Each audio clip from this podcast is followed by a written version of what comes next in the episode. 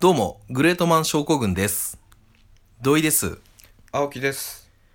この番組は、有名人、芸能人、文化人、スポーツ選手を勝手に調べて掘り下げて、改めてその人たちから教訓や生きるヒントを学ぶ、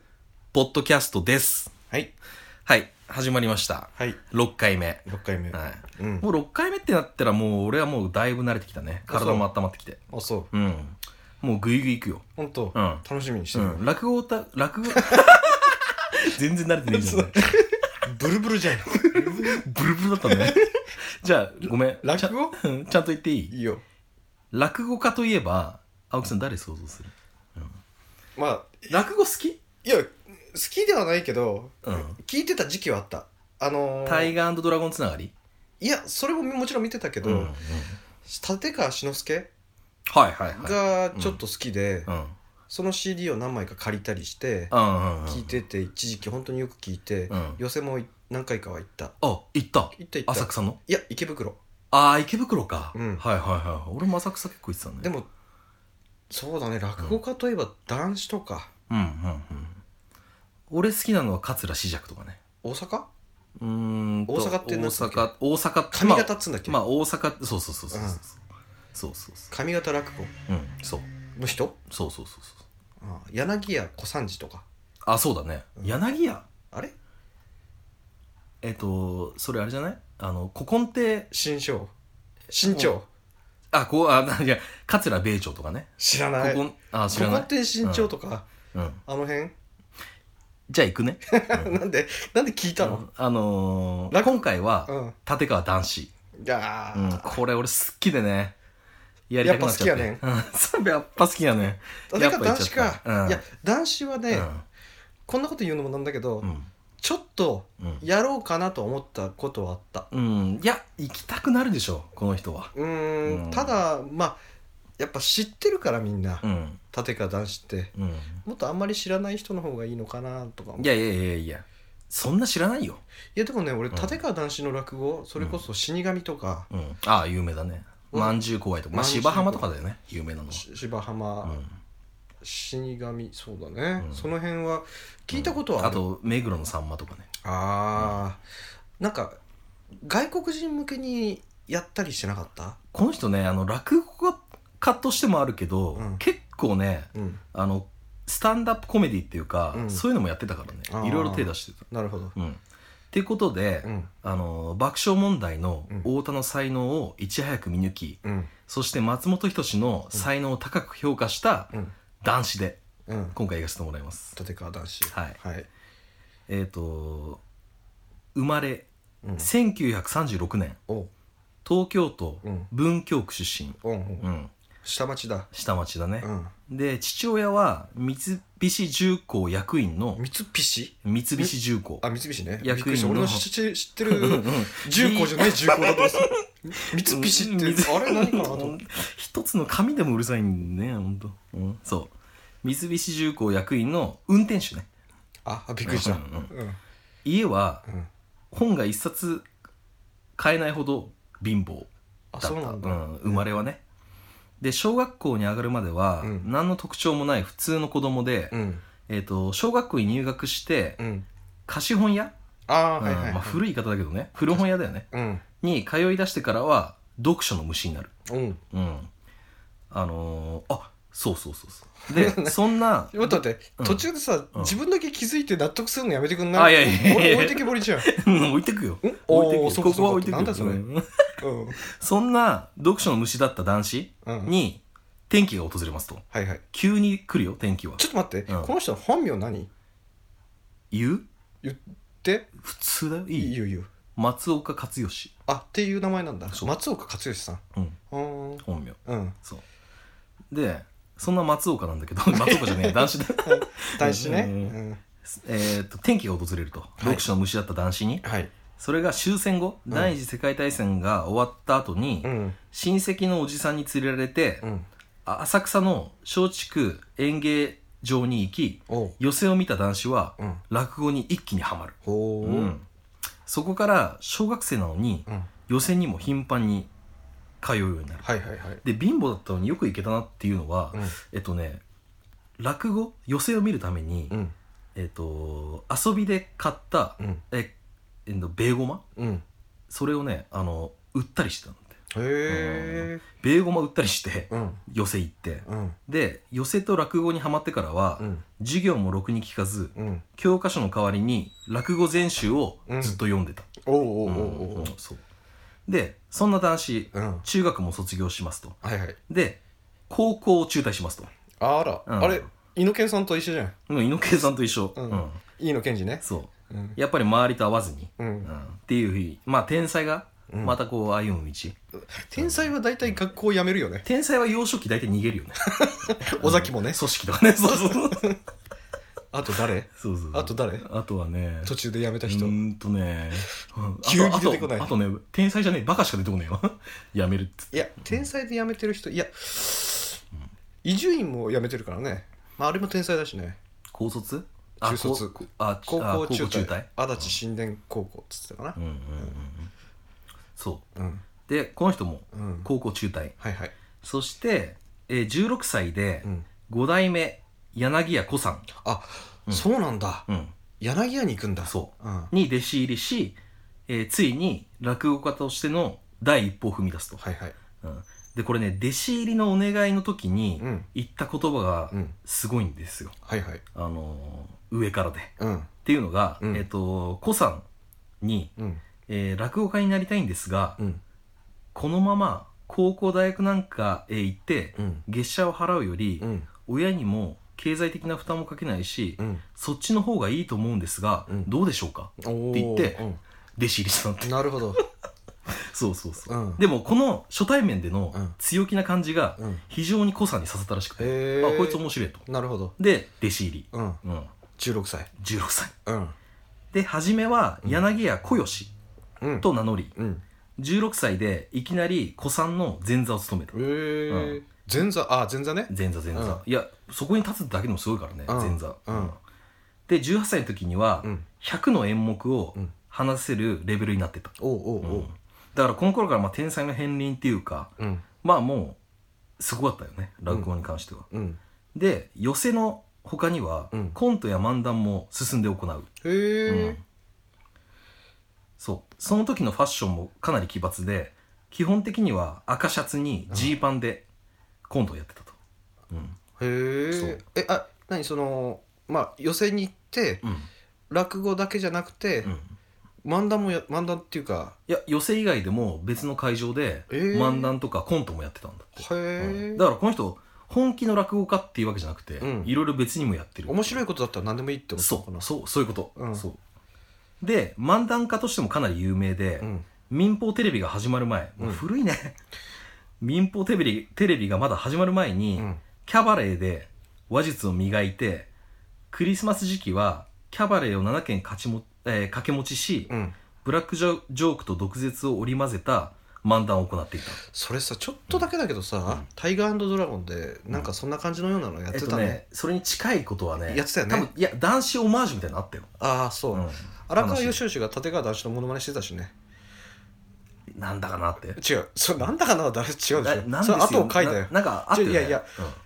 永瀬がそうのん舞台に立つ時に、うんまあ、一番前の席に荒川義義がうん立川談志みたいな鉢巻きして、あ まあまあそうそうそうそ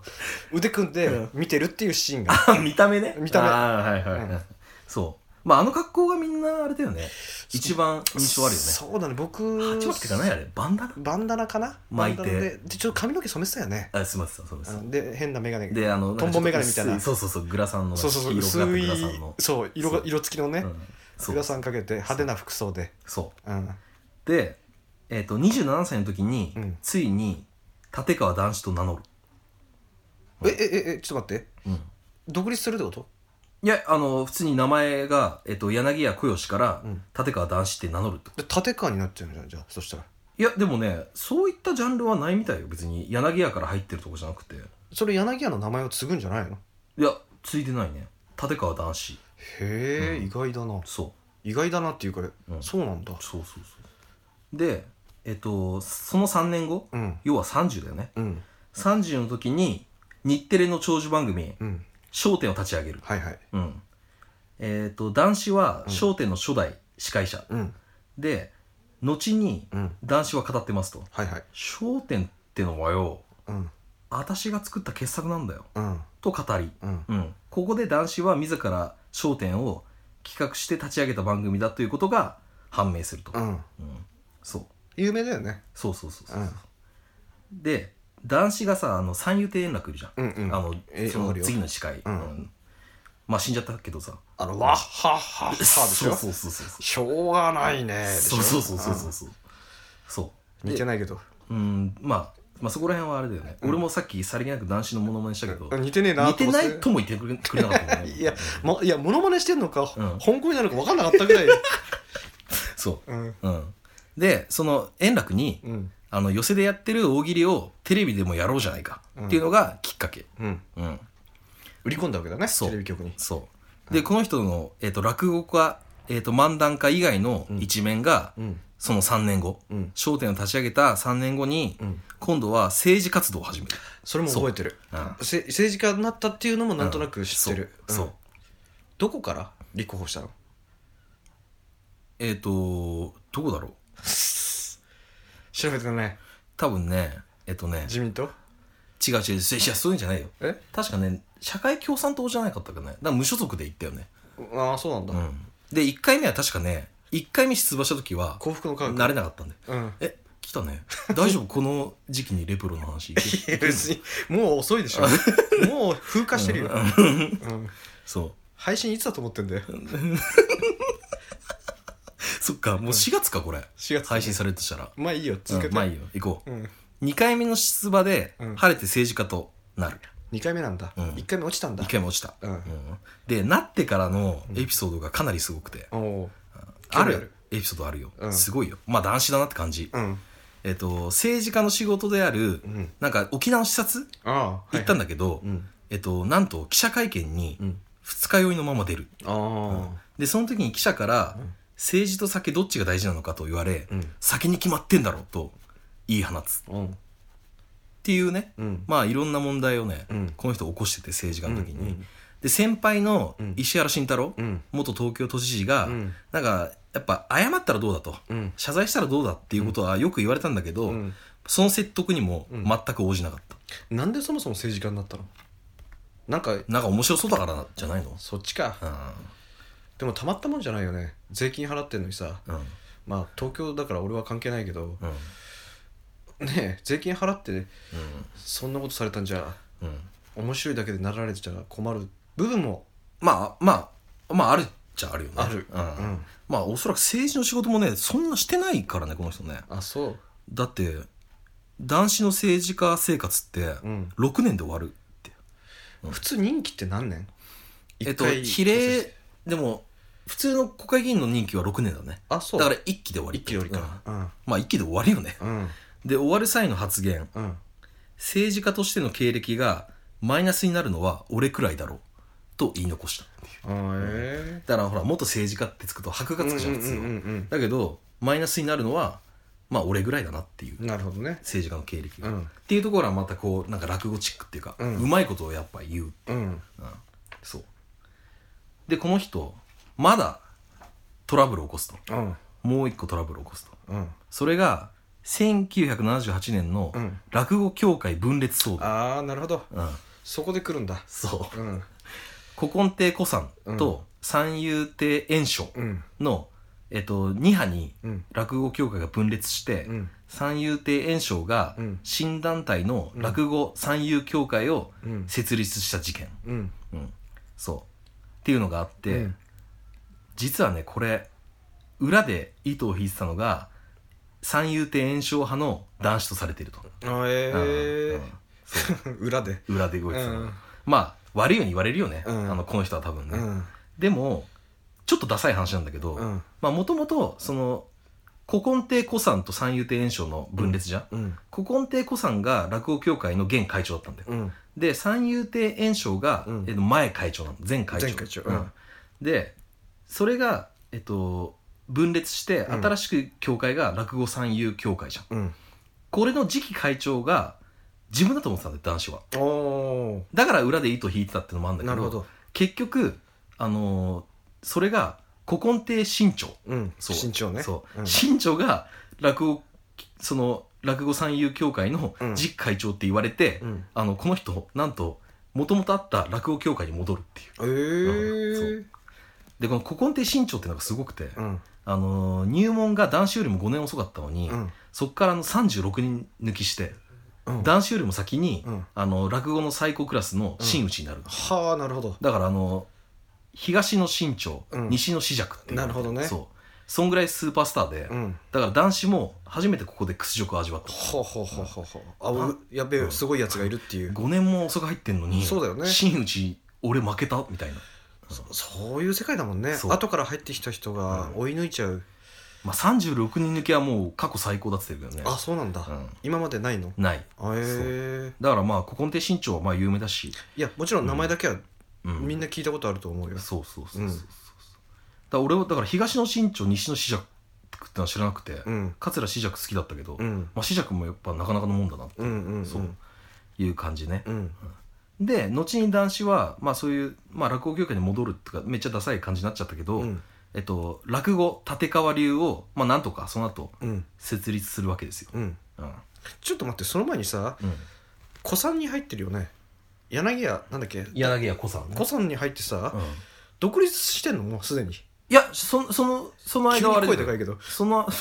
いやあのそれはあれじゃないわかんないその子さん、だって途立中川っていうかなんとなく思ったのはあれこの人もう独立してんのかなって思っちゃったんだけどいつの間に独立してんのいや独立はしてないでしょででもも立川男子名乗った時はそのも落語協会のうん一落語家として名前を変えただけじゃんだってでも立川流になったら立川男子が一番上なわけでしょ立川だって立川流設立したんだもんうん協会離れて、だからその時は立川男子は一番トップに存在するわけでしょっトてップトップトップことはもう前いた柳家子さんだからじゃあね名字を別に自分でね独立ってことではないの独立ってことじゃないと思うよと思うかうん、本当にうん、まさかそこを深掘りされると思わなかったからあそうだっていやおお急に名前うん、ね柳家小さんから「そうそう立川になった時か立川男子らあれなんて思っちゃって、いやいや青木さんだけだよそうかな」まあいいや、それよりもほらそのいろんなさトラブルがあるからさ、うんうんそ気になっちゃったもんですいませんってことはうい、ってこと、はい、うん、これ落語協会分裂騒動の揉めた理由もいほ欲しいいやいい気になる切らないマジ、うん俺言いてんだけどいい言わなくていいよあ本当、うんくっそその前に立川の方立川こだわるのはあれいいよなんでいやいやそんなこと大したことないでしょあそ多分な名前直っただけだもんだってううーうんんそうそうどうぞうん、まあこの分裂騒動はね真打ちのところで揉めたっていうねうん捉え方でね真打ちその真打ちっていうところで、真打ちって真打ちってほら落語で言うと最高クラスだからさ、うんそうそれで捉え方で揉めたっていう、なるほどねうん、そう落語好きな人もいるかと思ってさうん聞いてる人であだからちょっなるほとどねそういうのも言いたかったんだなるほどそうそうでじゃあ次行っていいどうぞで2000年代うんからはマスメディアにも徐々に、ちょっと待ってもう2000年代急に来んのその間にさうん、あの立川男子のとこそろれには入ったとか若い頃のうん伝説のとまたあるからシリーズが、なるほどねそこで言う のあそうなんだ早いのいやなんかとりあえずは急振り返るの急に2000年来たからさとりあえずは一生振り返るのあれ男子はいやいや男子だって志の輔はとか思っていさやいやだから出てくるからあそういろいろ赤目高はとか赤目高ねえ赤目高はとか思ったけど出てこん出てくるよそれはそれは出てこないけど どっちだよ